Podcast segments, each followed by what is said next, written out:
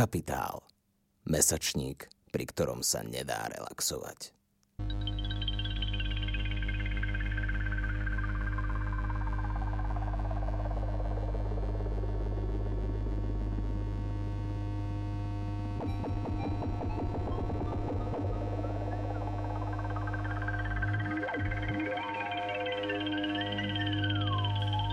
Vítajte pri počúvaní literárneho podcastu Koniec hry, ktorý pripravuje angažovaný mesačník Kapitál. Moje meno je Tomáš Hučko, som publicista a šéf-redaktor Kapitálu.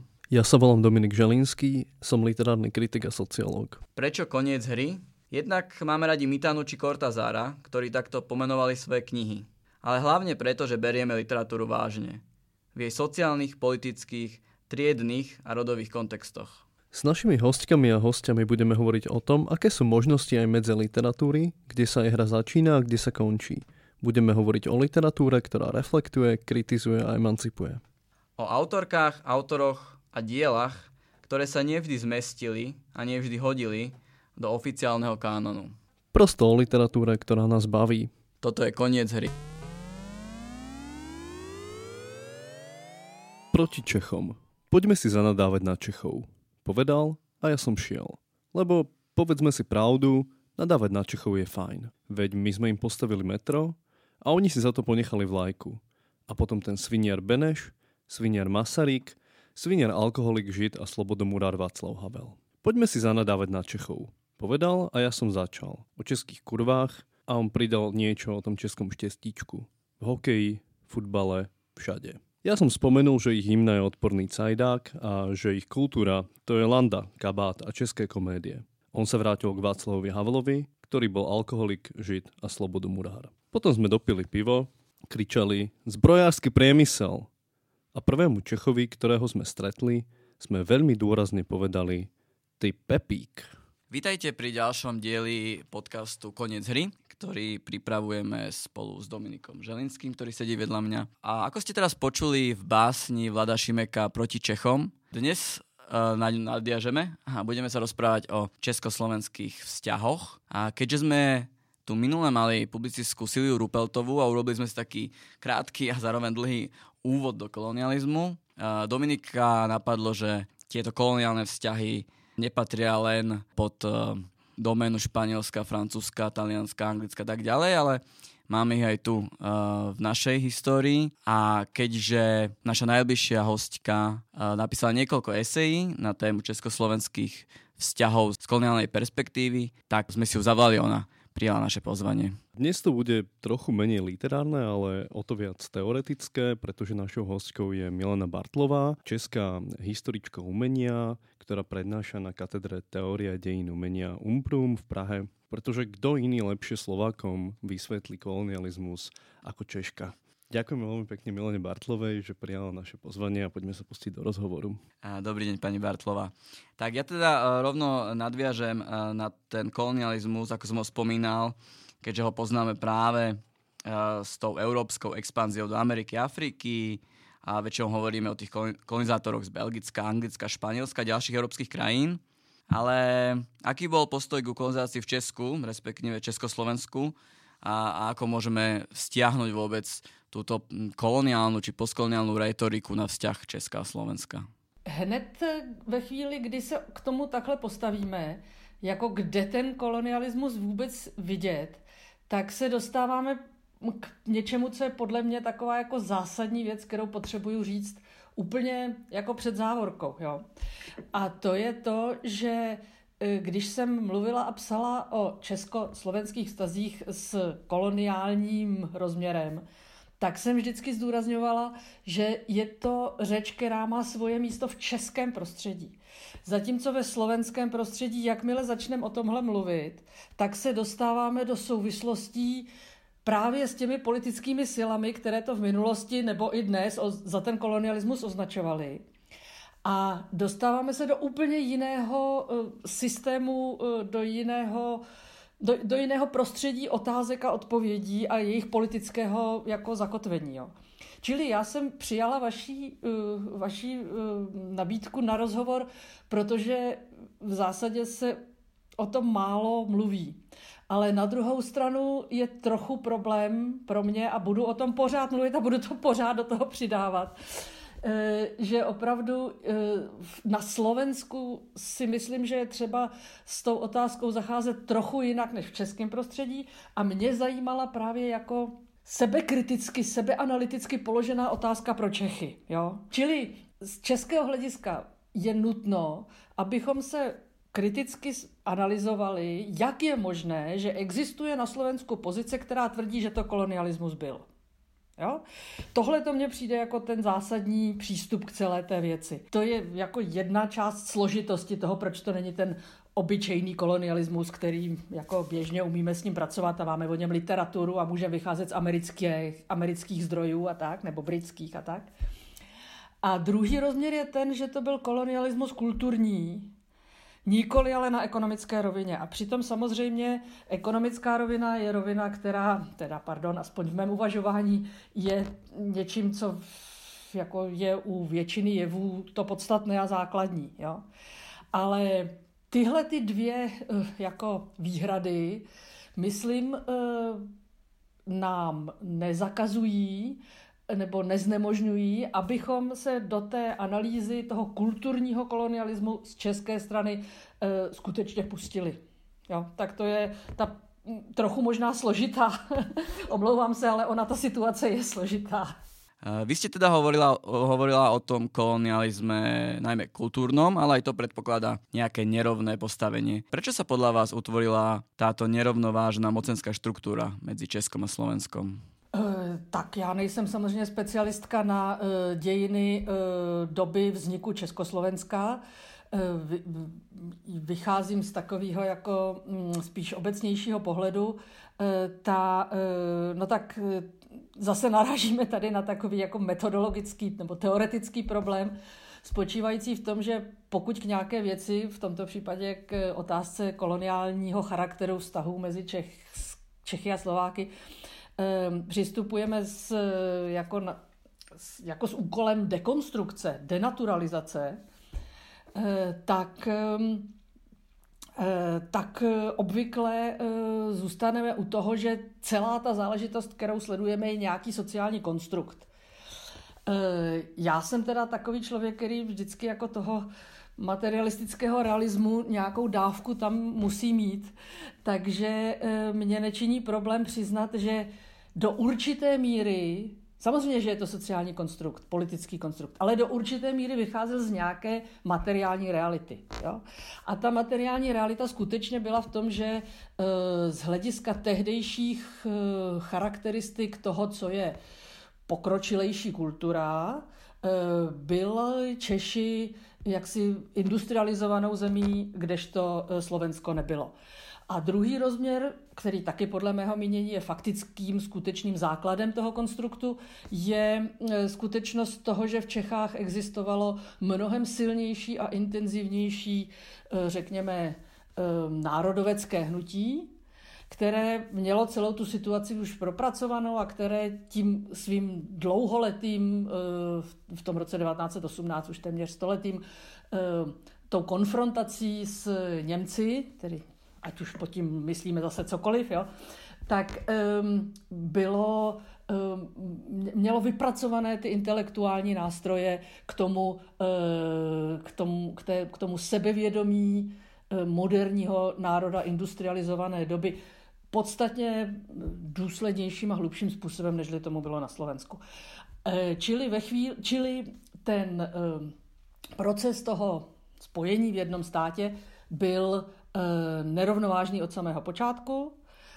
a eh, ty detaily opravdu jako neumím. Já chtěla jsem jenom připomenout, že před rokem přesně eh, jsme vydali takovou knížku, která se jmenuje Čechoslovakismus, kde, což byl projekt kolegů z z ústavu, z ústavu soudobých dějin a z Filozofického ústavu České akademie věd, a byl eh, to projekt, který byl zároveň se Slováky dělán půl na půl, eh, ne půl na půl, dvě třetiny, jedna třetina, ale byl od samého začátku konstruován jako skutečně slovensko-český, československý a e, v té knize se najde celá řada velmi podrobných a e, solidních e, analýz o tom, jak, co předcházelo čechoslovakismu, jaké, jak, a jakou podobu nabíral v různých aspektech života společnosti a v různých obdobích. Ako sa tieto vzťahy odrážali v kultúrnej produkcii, v umení a v literatúre? Ako vyzerá to, čo v jednej eseji nazývate jednostrannou mystifikáciou dejín? Uh, no, uh, ten termín mystifikace je takový můj trochu oblíbený, protože se u nás moc nepoužívá. Uh, a myslím tím tu falešnou naturalizaci. To je to, že v českém prostředí je velmi rozšířeným zvykem a to jako řekl, řekla bych až masově rozšířeným zvykem, jo? čili skoro všichni to tak berou. E, považovat e, právě e, českou kulturu za, za, no asi má smysl použít to, to, to slovo používané v rámci rasistického diskurzu Němec, střední Evropy, to znamená za vůdčí kulturu. Jo. A jako teda eh, odvozeno od slova vůdce. Myslím si, že, ten, eh, že já, jádrem toho eh, kolonialistického nastavení, které je velmi rozšířené teda mezi Čechy vůči Slovákům, je právě hluboce zakořeněná představa, která to, co jsem v té předchozí odpovědi uváděla jako nějaký reálný základ, jako přehání, nafukuje, dovádí do chybných eh, důsledků, eh, nebere v úvahu skutečnost a tak dále. Jo? To myslím tím slovem mystifikace. A to celé pak zpětně považuje se za přirozené. Eh, v české kultuře je mm, kritika přirozenosti totálně nerozvinutá. Je to něco, co samozřejmě několik odborníků v antropologii a tak dále samozřejmě ovládá, eh, jak s tím pracovat, ale ve veřejném diskurzu, v časopisech a tak dále eh, je to zcela nepří, ne, mm, nepřítomná rovina. Eh, ta, ta, ta, ta falešná naturalizace. Takže myslím si, že hlavní rozměr celé té věci je právě představa, že a schrnu to do takových těch jako bonmotů spíš, nebo výroků o běžných, že e, bez Čechů by Slováci nebyli a že neexistovalo v minulosti, v době společného státu a před ním nic jako samostatná slovenská kultura. Je to odvozenina z české kultury. A proto je ten e, kolonialismus má ten kulturní rozměr. Jo? Proto je poloviční, řekněme. Ale přesto funguje. To je strašně zajímavý z hlediska koloniálních studií. Jo. Mysli, já jsem se pokoušela před nějakými lety uh, udat uh, té velké ERC, grantové agentuře, projekt, který by se zabýval právě těmi velmi zvláštními specifiky vztahu Čechů a Slováků a dějinami toho, ale oni to nepovažovali za důležité. Já jsem se tehdy pokoušela eh, je přesvědčit, že, eh, že model, studium modelu vztahu Čechů a Slováků ukazuje eh, pokusy o srůstání, dávání dohromady, ale zároveň taky realitu rozpadu a že by to mělo být poučné pro Evropskou unii, ale mm, oni to tehdy nepovažovali za, za užitečný úhel pohledu. Je pravda, nie je veľa príkladov takýchto dvoch kultúr v takom blízkom vzťahu. Přesně tak. E, Jugoslávie je úplně jiný případ. Tam, to, tam byly ty, ty jednotlivé uh, kulturní okruhy jinak nastavené, jejich hierarchie byla jinak postavená a pak se taky rozpadly krutě. Jo? Uh, a nejbližší model v Evropě je Belgie, Eh, kde eh, ovšem eh, je problémem mnohem menší kompatibilita jazyků, kdežto my máme jazyky natolik průchodné, že se tady úplně klidně bavíme. A ještě se k, těm jazyku, k tomu jazyku se určitě vrátíme, protože to je hrozně důležitá otázka. Filozofie a sociológovia často hovoria o funkcii druhého či iného pri tvorbe vlastnej identity. Bolo Slovensko pre Čechov týmto druhým, na ktorom bylo možné založiť predstavu o sebe jako vyspělém národě? No, to je asi hodně důležitá otázka a na ní já můžu odpovědět eh, pouze velmi částečně, protože by bylo třeba udělat výzkumy ještě v jiných oblastech, než, těm, než v těch, kterých já, kterými já jsem se zabývala, a to skutečný výzkum, jo, historicko-sociologický a tak dále. Antropologický a tak. Mně vyšlo při mém konkrétním výzkumu, kdy jsem opravdu sledovala velmi úzkou oblast dějin umění jakožto vědeckého oboru, jo? ne toho umění samotného, ale dějin umění jako vědeckého oboru, tak tam mi vyšlo, že se české dějiny umění po celé 20. století se svým slovenským protějškem, tedy slovenskými dějinami umění, vůbec je nebrali vážně. Nikdy. A vždycky se profilovali v konfrontaci s německými dějinami umění. A to je ale opravdu, říkám, úzké, ú, velmi úzké pole, jo. Ale vyšlo mi to tam velmi zřetelně a musím říct, že mě to hodně překvapilo. Jo. E, ten závěr, je to studie v té knize e, Čechoslovakismus, e, závěr té studie je, že slovenské dějiny umění nebyly v to, z té české strany nikdy brány vážně jako samostatná, jako něco, čím, s čím je třeba se konfrontovat. E, za prvé. Za druhé, byla tam etapa, kdy fungovalo něco, co obě strany nazývaly pomocí těch vyspělejších Čechů těm méně vyspělým Slovákům. A obě strany to zdá se, aspoň dosud jsem se nesetkala s žádnou, s nikým, kdo by to vnímal špatně. Ani na jedné straně. Jo? A za třetí, slovenské dějiny umění se taky ale nekonfrontovaly s českými. Mhm. Slovenské dějiny umění od samého počátku svého vzniku, který byl později jako poměrně hodně u tohoto jednoho vědeckého oboru, než tomu bylo v Čechách, tak e, slovenské e, dějiny umění se profilovaly samostatně od samého začátku a jejich cílem vždycky bylo vyprávět dějiny umění na Slovensku, dějiny slovenského umění. Mhm. A téma, vůbec téma vztahu k Čechům, a nebo téma československého umění vůbec tam nikdy nepřišlo na přetřes. Jo? Zatímco Češi řešili teda určitou dobu, co je toto československé umění, eh, řešili to prakticky tím způsobem, že máme celou řadu takových publikací, kde je titul československý, ale je to jenom český. Jasno jako by na Slovensku vůbec nic neexistovalo. Jo? A mám takový dojem, že tenhle ten model, samozřejmě nelze model jed, výzkumu jednoho vědeckého oboru, který má svá specifika, vztahnout uh, obecně, ale myslím si, že jako výchozí hypotéza pro další výzkumy by to uh, mohlo docela obstát.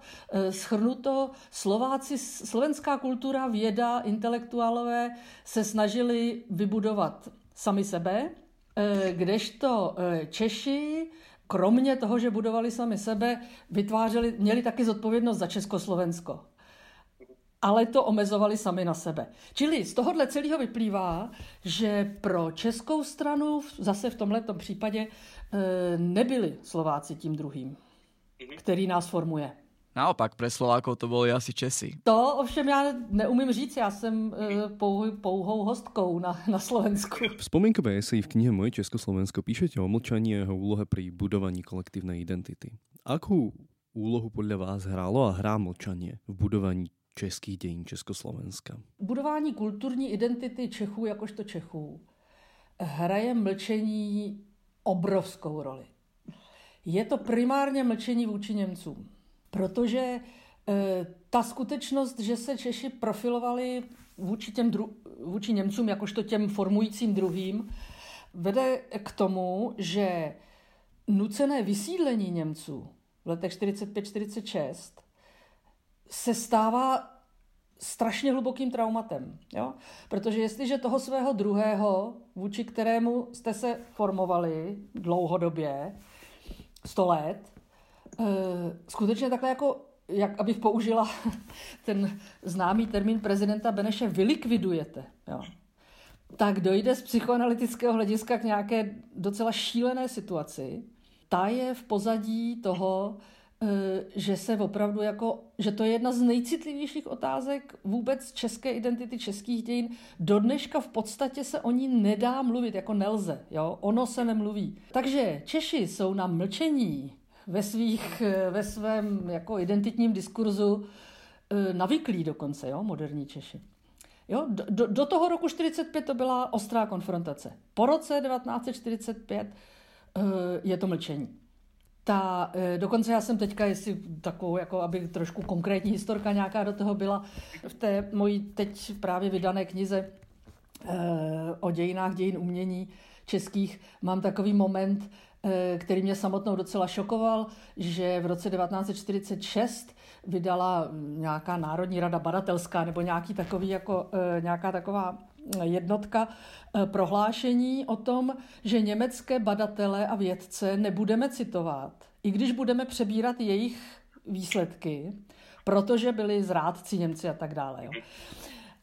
Že tam byla po, těsně po roce 45 byla ta konvence, že se slovo Němec nepíše s velkým N, jakožto název národa, ale s malým. Jo. Prostě bylo to takovéhle rozměry to mělo. Jo? A to zamlčování, to necitování těch německých badatelů fakt fungovalo. E, takže tím chci říct, že teda to mlčení, že, na, že dokonce možná už dneska patří ke konstitutivním prvkům konstrukce české sebeidentity kulturní.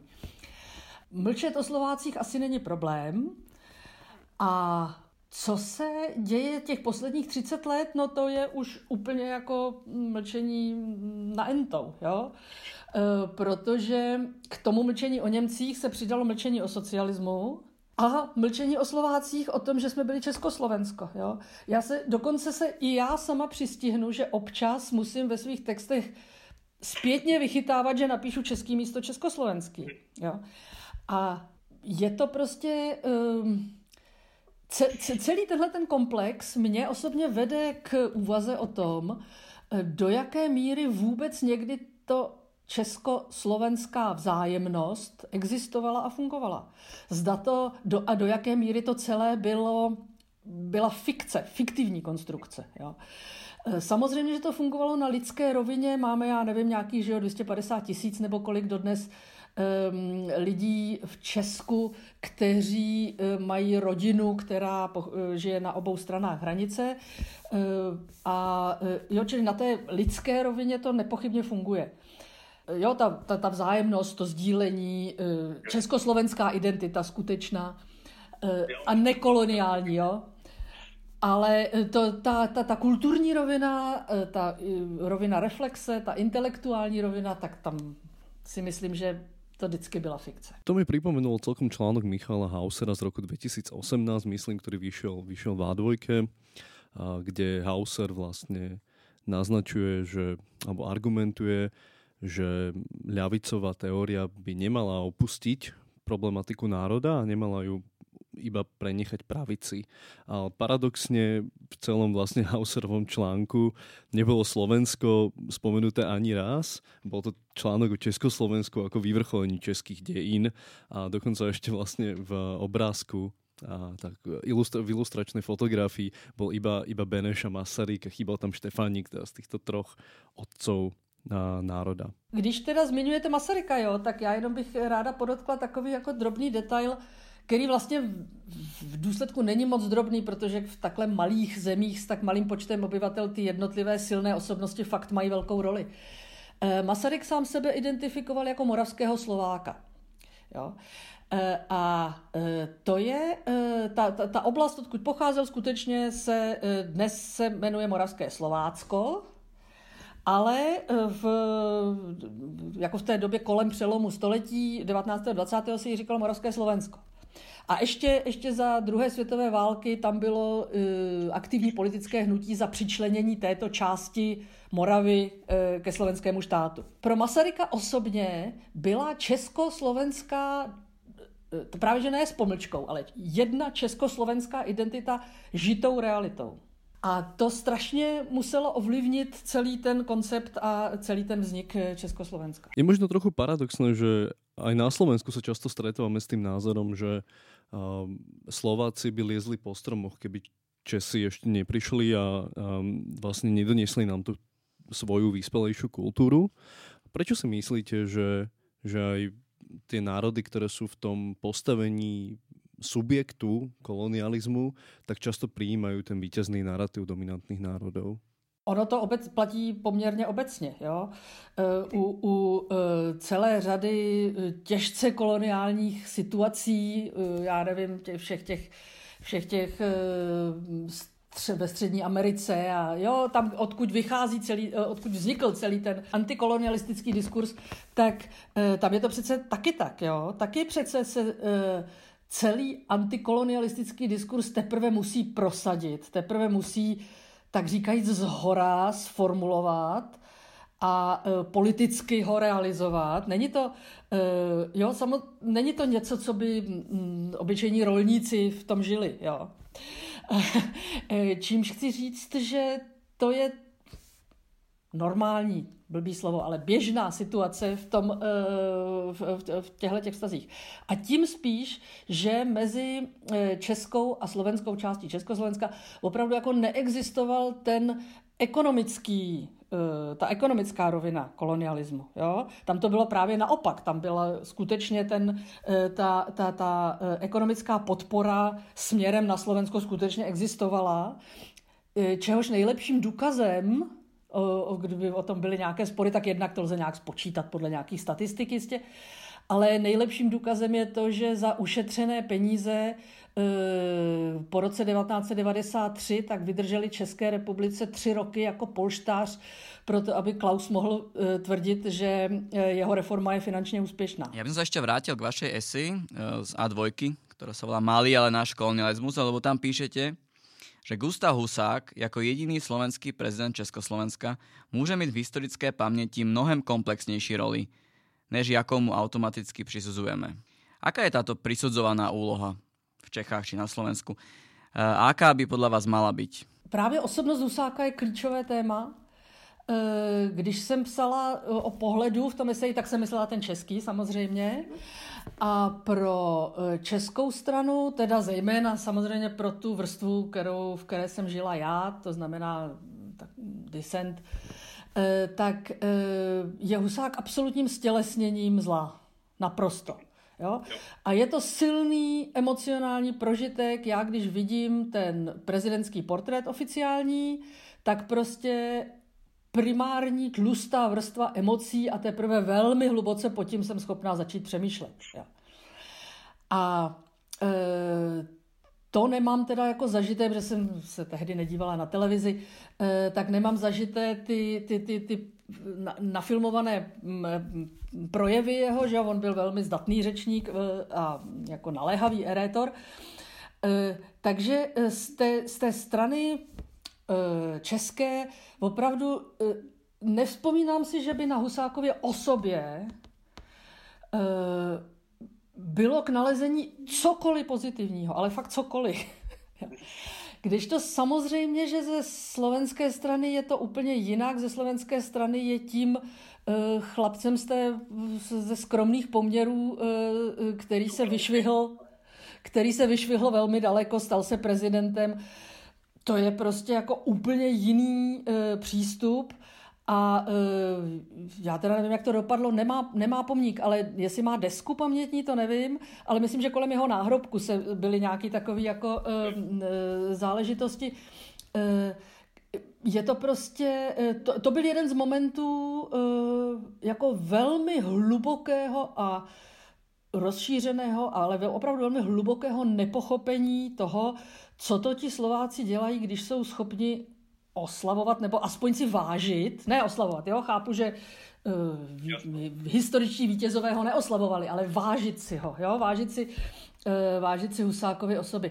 A uh, proto měl uh, velký, pro, jako velký ohlas, že jo, ta, ta Macháčková monografie uh, o, o Husákovi, biografie, uh, byť teda je nedopracovaná v, pro 70. a 80. leta, ale v té starší vrstvě jasně ukazovala třeba pro mě, to bylo nesmírně úplně nové zjištění, jak to bylo s jeho vězněním eh, a jak skutečně fungoval ve slovenském národním povstání a tak. Eh, a, no a jestliže ta figura prezidenta, to znamená jako hodně silně symbolické osoby, že jo, posledních, teď abych řekla přesně 15, 14 let společného státu, má takhle jako extrémně silně uh, kontr, kontrastní uh, paměťové usazení v těch dvou společnostech, tak to jako už signalizuje, že tam prostě jako to porozumění opravdu jako eh, v tom roce, v těch letech 89 nebo řekněme 90 až 92 opravdu jako nemohlo být a bylo um, nebyl to, nebylo to tím, že by tomu nerozuměl třeba osobně Havel a lidi kolem něj. Jo? Bylo to opravdu tím, že když se Petr Pithart pokoušel ukázat porozumění pro tu slovenskou situaci, tak byl absolutně nikdo ho nechápal a byl mimo. Jo? Byl mimo to, co si jako většina lidí myslela. No. No to je jeden z pohľadov, ktoré nám z oboch strán, myslím, úplne chýbajú. Ako by sa o tom vôbec nehovorilo a nepremýšľalo. Přesně, je to taková ta, eh, taková, taková ta defaultní rovina, o které se nepřemýšlí. Hej. A nevím, do jaké míry se o ní přemýšlí na Slovensku, řekla bych, že taky moc ne, že se o ní přemýšlí eh, ve chvíli, kdy prostě jako Slovenská národní strana prosadila zákon, já nevím, o těch večerníčcích, jo, tak, tak tam najednou si jako spousta lidí uvědomí, je to nesmysl, ale eh, když přijdu v Bratislavě do Artfora, tak tam je polovina, možná větší polovina knih v češtině. V Praze neexistuje možnost koupit slovenskou knihu, leda úplně čirou náhodou někde ji člověk úplně omylem potká. Jo? A to je, jo, já třeba odmítám číst slovenské knihy vůbec v překladu. E, a beletry vůbec samozřejmě, jo. No ale eh, tak teď už asi nejsem sama, protože Martinus uh, zavedl uh, e-shop speciálně pro Čechy. Ale nevím, jestli to funguje obráceně. Ale jenom prostě jako je to ta, opravdu přesně, jak jste řekl, ta defaultní rovina, o které ono se nemyslí. Jo. A proto ve chvíli, kdy začnu mluvit o kolonialismu, byť s tím, že je to zvláštní forma kolonialismu, tak jsou všichni strašně udivený a pokud e, jsou to lidé jaksi pravicově orientovaní nebo konzervativně orientovaní a samo slovo kolonialismus je irituje, tak prostě už úplně se ztratí zase, zase dalším porozumění. Čili ono, vy jste někde e, na začátku řekl, e, že opravdu jako ten vztah mezi Čechy, Českem a Slovenskem, Čechy a Slováky je opravdu jako jedním zřejmě já bych fakt řekla, že unikátním eh, v Evropě, tou povahou toho vztahu, tak zároveň je to vztah, který je krajně nevědomý. Ale krajně. Jo. Eh, já jsem třeba tyhle ty nějaký texty o tom takhle jako napsala a já mám ve zvyku prostě jako psát takový texty, o kterých doufám, že se jich někdo chytne a udělá na nich pořádný výzkum. Ale to se neděje, protože jako není to tak. Hej, ja som sa tiež snažil niekedy nájsť texty o vlastne stereotypnom zobrazovaní Slovákov v médiách, v českých médiách, ale nikdy som nikdy uh, nič, ako nič také nenašiel. Takže tá odborná reflexia uh, vlastne, vlastne celkom chýba. Pritom v popkultúre, alebo v českej popkultúre to jednoznačne nájdeme. Ako môj obľúbený príklad je Zdeněk Polreich a jeho populárna relácia Áno šéfe a tam sa odohrával ako jeden jediný z tých asi 3000 dielov, ktoré nahrali, tak sa jeden jediný odohrával na Slovensku a ako ten diel bol o tom, že Zdeněk Polreich ide do Tatier, do Koliby, ktorú prevádzkujú dvaja neveľmi schopní a neveľmi inteligentní bývalí hokejisti, ktorí sú taký prototyp tých autentických tvrdých slovenských chlapov, ale, ale citliví proste vo vnútri, ktorí potrebujú ktorí majú to srdiečko a majú, majú tú túžbu, ale potrebujú Zdenka Polrajcha ako sofistikovaného prážaka, aby im vysvetlil, ako vlastne teda majú variť a prevádzkovať svoju kolibu. Je známe, že ste sa pohybovali v prostredí neoficiálnej kultúry, disentu. A slovensko-český disent uh, nemal medzi sebou úplne jednoduchý vzťah. Napríklad Charta bola uh, na Slovensku vnímaná ako pražský projekt. Uh, vy ste vtedy vnímali nějaké tenzie mezi Čechmi a Slovákmi v disente? No, moje svědectví v tomhle ohledu je zcela... Uh, no, moje svědectví je moje svědectví. Jo? Uh, svět, ve kterém já jsem žila a obzor, teda jako mojí existence, Slovensko hluboce nezajímalo, ať dělalo cokoliv. Naprosto. Já jsem dokonce ani, eh, já si ani nespomínám, že bych eh, sledovala jako ty kvalitní slovenské filmy, eh, Vím, že exi- věděla jsem, že existovala Pavol Hamel, ale znala jsem jen uh, a Marian Varga. To je, to je asi jediný, co bych řekla, že jako zarezonovalo až do toho mého světa. A uvědomovala jsem si, že je to vysoce kvalitní hudba, která v Česku, uh, v české části nemohla vzniknout. Věděla jsem, že byly politické, jako, uh, že byl politický rozdíl. Jo? Ale například jako mm, hledat nebo uvažovat o tom, eh, jak je to teda s, s disentem a tak dál, to je věc, která mě nikdy nepřišla, nikdy nepřišla na mysl. A my to známe, že my máme ty historky o tom jádru toho disentu, jako Kohout, Vaculík a tak. Eh, tak tam samozřejmě patří Miro Kusí, Dominik Tatarka a tak, Šimečka samozřejmě. A víme, že tam to nějak jako končí, že to byla malá skupinka. E, a e, myslím si, že když jako e, svědectví o činnosti kulturního disentu bereme Kohoutovi, Havlovi a především Vaculíkovi texty, kde je toho nejvíc těch informací o tom, co se dělo, tak to jako vychyluje tu skutečnost, jo. Vypadá to mnohem silnější v těch osobních prožitcích těch, té malilinkaté skupinky lidí. Jo. Uh, potom byla samozřejmě ta, uh, ta skupina, o které píše, o které píše Žantovský, což bylo už v druhé půlce 80. let, který jezdili na nějakou tu horskou usedlost a já vždycky zapomenu, jak se to jmenuje. Uh, což byl takový ten psychologický okruh a, a to byla přesně ta, to byla úplně přesně ta uh, situace, že my intelektuálové z Čech jedeme do té divoké přírody na Slovensko, protože je tak úžasná, kterou my tady doma nemáme. Jo.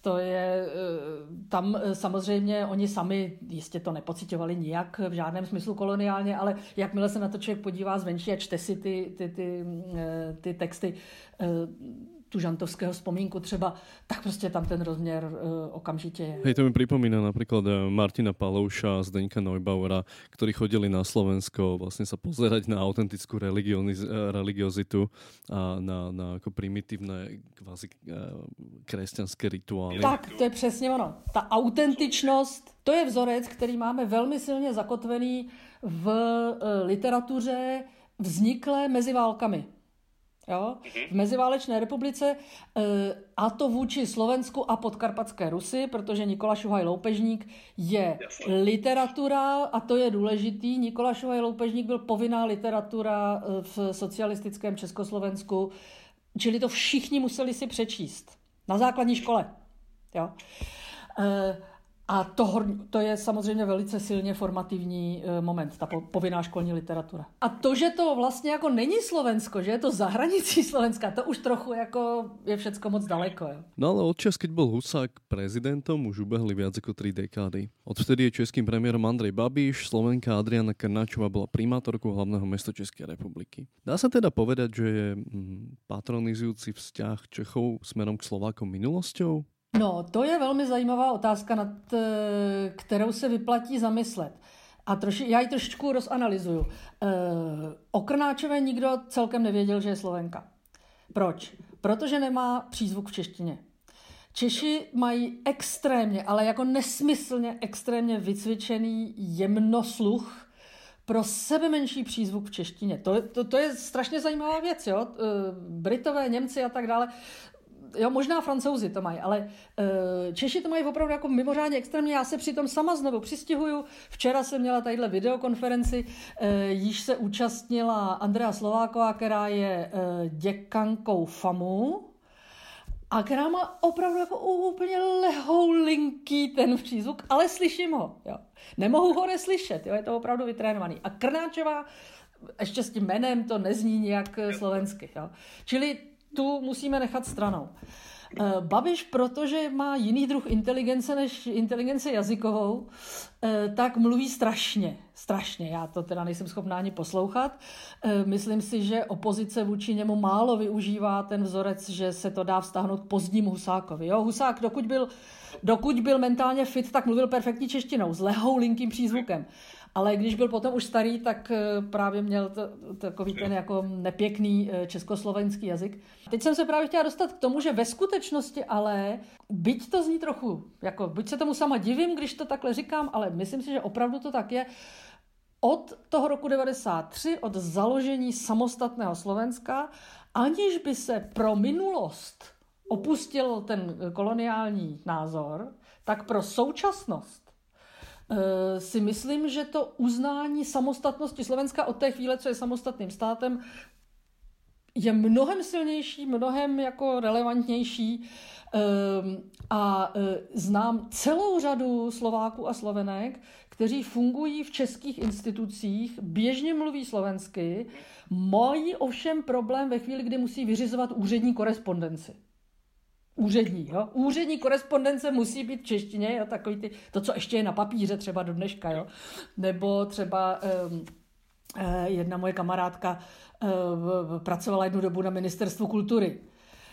A bylo pro ní jako strašný stres, že najednou musela jako česky to psát. Jo? Ale v tom běžném provozu je úplně normální běžné, že práce facebookové skupiny spolku studentů eh, historie na Karlově univerzitě komunikuje slovensky a nikomu to nevadí. A má to jeden eh, parametr, který podle mě se obrací jako obráceným směrem. A to je to, že se u nás nepovažuje slovenština za cizí jazyk. A to podle mě jako není správné eh, ve chvíli, kdy se povoluje studujícím ze Slovenska, aby odevzdávali své kvalifikační práce ve slovenštině. Tak to odporuje zákonu, jo? Zákon je ten, že musí být v jazyce, ve kterém studujete, jazyk, ve kterém studujete je čeština. Pokud studujete v jiném jazyce, mastně platíte peníze zadarmo, studujete, pokud studujete v češtině. A pak tedy by měly být všechny ty práce, zkoušky a tyhle ty záležitosti v češtině. Jo? Ale když s tímhle tím někde vystoupím, nějakých interních jako těch, tak si všichni klepou na čelo, že jsem teda nějaká zlá a ošklivá. Jo? Ale mně jde o to, že vlastně to, na co se ptáte, to je to uznání Slováků, zase je dvojstrany. Jo? Na jednu stranu se dneska chápe slovenská kultura jako něco naprosto samostatného, a uh, čímž vzniká teda samozřejmě uh, uh, problematická situace směrem do budoucnosti, do minulosti, kde jako to ještě tak nebylo, ještě teď už to tak je. A, uh, ale zároveň jsou Slováci přivlastňováni Čechy. Slovenština není považována za cizí jazyk vlastně, jakože. A velmi se to uh, objevuje v recepci Zuzany Čaputové, o které se strašně často, velmi upřímně e, dozvídáme, to je vlastně naše prezidentka. Ona mluví za nás. Jo? Ne jako přáli bychom si mít taky takovou, ne. Jo? Ale ona je vlastně jako taky naše. Jo? A tohleto, tato rovina vůbec umožnila Babišovi se dostat tam, kde je. Jo? On mluví špatnou češtinou, ale snaží se. E, no vlastně je taky náš. Jo? A jenom... A když se objevují hlasy, které si třeba zesměšňují jeho češtinu, nebo zdůrazňují, když on mluví příliš vlastenecké vlasteneckou rétoriku, my Češi, tak si z něj někdo dělá srandu, táhni, odkud si přišel, tak tyhle ty hlasy jsou jako kultivovanější eh, částí eh, české společnosti odsuzovány jako špatné. Jo? Nemá se mu vyčítat, že je Slovák a vládne u nás. Jo? Čili, jak patrno, eh, ta situace se po roce 93 změnila, je tady, eh, vzniklo určitá, jak určité přesvědčení o tom, ano, vidíme, že Slováci jsou schopni samostatně existovat, mají vlastní kulturu, aniž bychom my Češi v tom cokoliv už dělali, čili zjevně to dokážou, zjevně se osamostatnili, no protože my jsme je vychovali, že jo. Je tam neustále ta, ta metafora toho staršího a mladšího bratra, ale uh, ta, uh, samotný výraz br- bratři Slováci, nebo dokonce i bratia Slováci, v českých médiích mě naprosto irituje pokaždý, když to vidím, protože ti, kdo to používají, to myslí stoprocentně dobře. Jo? Oni to opravdu myslí velmi dobře. A vůbec si neuvědomují ten rozměr toho, že je to paternalistický. Nepresunula sa však táto patronizácia Slovakov možno na iné menšiny teraz v Česku? E, my sme obidva s Dominikom tam žili a myslím, že obidva máme tu skúsenosť napríklad z vietnamských večierok, kde um, často Česi týkajú Vietnamcom a Vietnamkám. Tak nie je to teraz niekde inde, tento fenomén? Uh, no, uh, spíš bych teda, uh, ta řeč o těch nových menšinách, to je strašně důležitá věc, která bohužel u nás je zcela nereflektovaná. Když jsem před těmi pár lety se podílela na přípravě kulturně politických programů některých stran, tak jsem se snažila ukázat, že Eh, tak jsem se snažila prosadit, že ministerstvo kultury by mělo uznat eh, ve své kulturní politice, kromě starých menšin, jako jsou eh, Češi v Americe nebo Poláci na Karvinsku, že by mělo uznat především nové menšiny a to jsou Větnamci a Ukrajinci. A věnovat se jim jakožto ministerstvo kultury. A ale to prostě myšlenka, která je zcela nepřijatelná, zcela, zcela zapadla. Ten vztah k těm novým menšinám vzniká se v popisuje nebo uchopuje nějak jako reflexivně strašně pomalu, pokud vím, tak na tom pracují antropol, kulturní antropologové, ale to jsou jako opravdu jako malé, malé, malé okraje. E, a zase je tam ta jazyková otázka. Jo? E, Větnamci, kteří vyrostli tady, mluví perfektně česky bez přízvuku, takže je to takové jako trochu, stravite, trochu stravitelnější. Ve vztahu k Větnamcům ovšem se vyjevuje jeden rys toho celého komplexu, který ve vztahu ke Slovákům samozřejmě není, a to je otázka rasová. Jo? Český rasismus je velmi silně zamlčená a nereflektovaná rovina, eh, rovina eh, společenského vědomí u nás. Eh, a ten přezíravý nebo paternalistický vztah Nevím, jestli úplně bych mluvila o tom, spíš bych mluvila o uh, tom, co jsme zmiňovali na začátku, to je to mlčení. Jo? Uh, mlčení je to komplikované, mám tady někoho, kdo sice mluví perfektně česky, ale viditelně není něco, čemu se říká etnický nebo pokrevní Čech a vůbec nevím, co s ním, tak se ti primitivnější právě projevují tím, že budou tykat a e, všichni dohromady jako o tom nebudou radši přemýšlet, protože je to moc složitý. Jo? Vyzývate k rekonštrukcii Československa ako najmenej dvoch historických pamätí, neredukovateľných na jedinú historickú reprezentáciu. Ako by táto rekonštrukce mala podle vás vyzerať? Naprosto trefná otázka. E, já jsem se, tohleto téma jsem si vymyslela v době, kdy jsem se podílela na muzejní expozici e, českých Němců kterou jsme připravovali v Ústí nad Labem eh, se spolkem Collegium Bohemicum. Eh, a ta, eh, to politicky zkrachovalo, dneska to tam dělá někdo úplně jiný a všechny tyhle myšlenky tam nejsou. Čili já jsem to tehdy vymyslela jako typicky, jo, pro řešení problému s Němci. Ale myslím si, že dneska zpětně by se to mělo použít, i když nějak historicky uvažujeme o Československu, teda jako uh, i na, Slová, na Slováky. Uh, problém je v tom, že to je přesně myšlenka, která nepokročila za rovinu nápadu, protože nikdo se ji ne- neujal, sice tehdy zaujala François Mayer, tak jsem s tím vystoupila v Paříži uh, na konferenci, kde to mělo značný ohlas, ale tady se toho nikdo nechopil a po mně e, jako e, realita chtěla jiné úkoly. Čili já tuhle tu e, myšlenku pořád si myslím, že by stála za nějaké jako uchopení, rozpracování, ať to někdo rozcupuje, že to nejde. Jo? Ale pořád si ještě myslím, že by to stálo za to, aby se toho někdo ujal a pracoval na tom, já to nejsem, protože mě prostě okolnosti, jo, ta spolupráce na té přípravě muzea skončila do prázdna a uh, od té doby po mně nikdo žádné muzejní výkony celkem moc nechce, takže jo, pokusila jsem se o to, pokusila jsem se o to velmi typicky.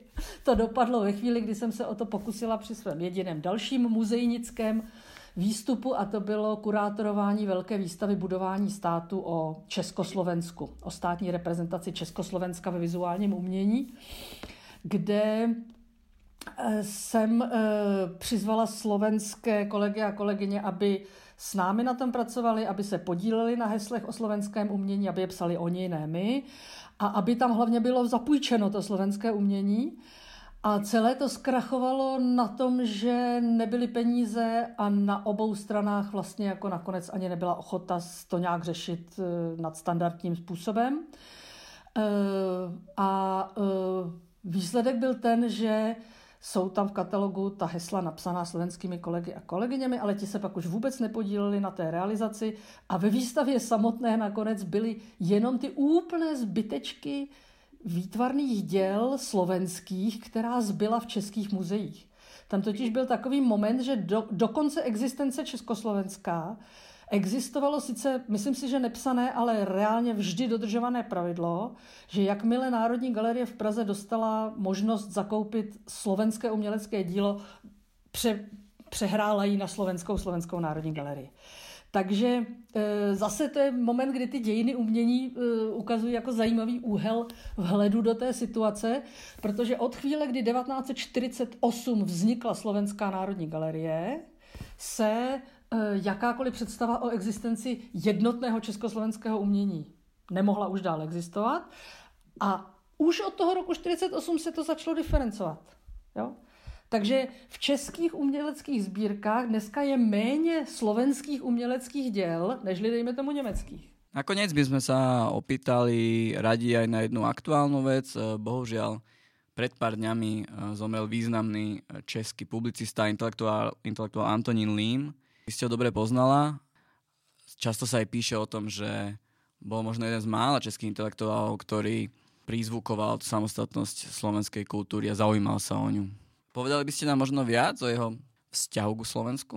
E, to samozřejmě e, je otázka asi, na kterou bych musela víc e, se podívat do knihovny.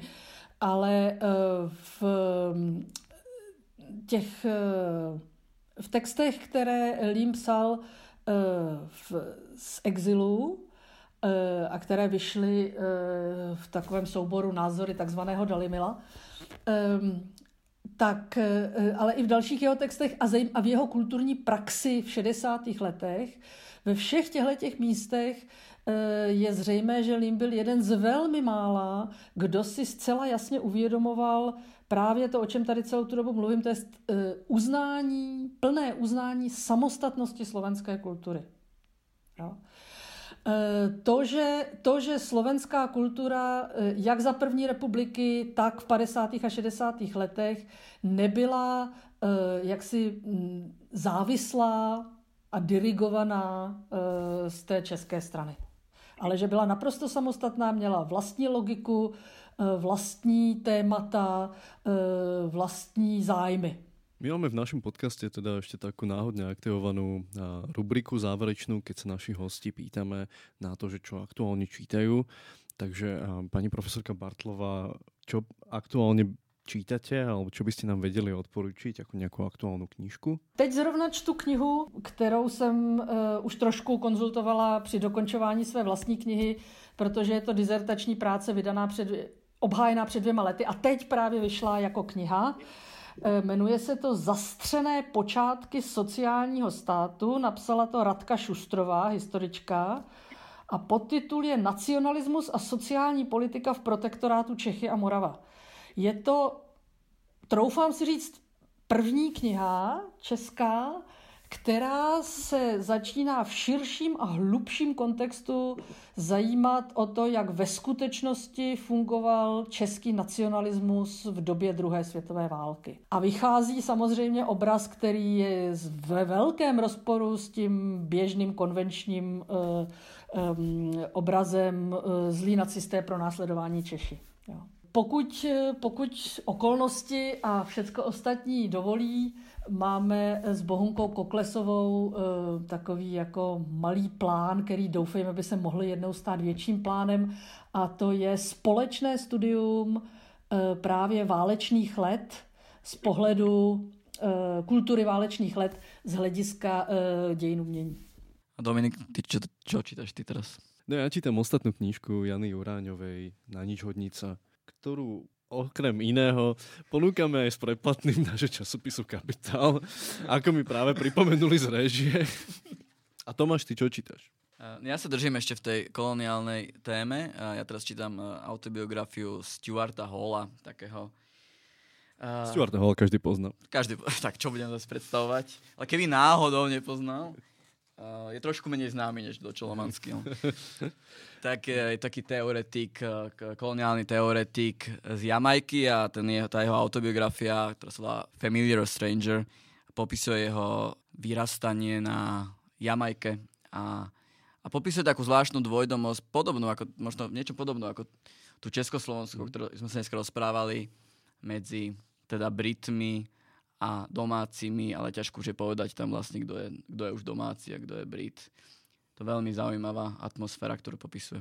No a keď máme teda tú rubriku o knihách, tak ja by som ešte pripomenul, že naša hostka, profesorka Milena Bartlová, aktuálne vydáva svoju novú štúdiu Dejiny českých dejín umení 1945 až 1969, ktorú si tiež môžete kúpiť. Odporúčame. Tým aj ďakujeme veľmi pekne profesorke Bartlovej, že si našla čas, aby sa s nami rozprávala o problematike československých vzťahov a ich povedzme koloniálnych parametrov. Ďakujeme pekne. Ďakujeme. Eh, Děkuji za pozvání. Velmi mě potěšilo, že to téma eh, vás zajímalo. Naschledanou. Počúvali ste Capitalx, podcast angažovaného mesačníka Kapitál, ktorého vznik podporila Rosa Luxemburg Stiftung zo zastúpení v Českej republike a Fond na podporu umenia. Viac článkov nájdete na webovej stránke www.kapital.noviny.sk, kde nás môžete podporiť napríklad objednaním predplatného, za čo vám vopred ďakujeme.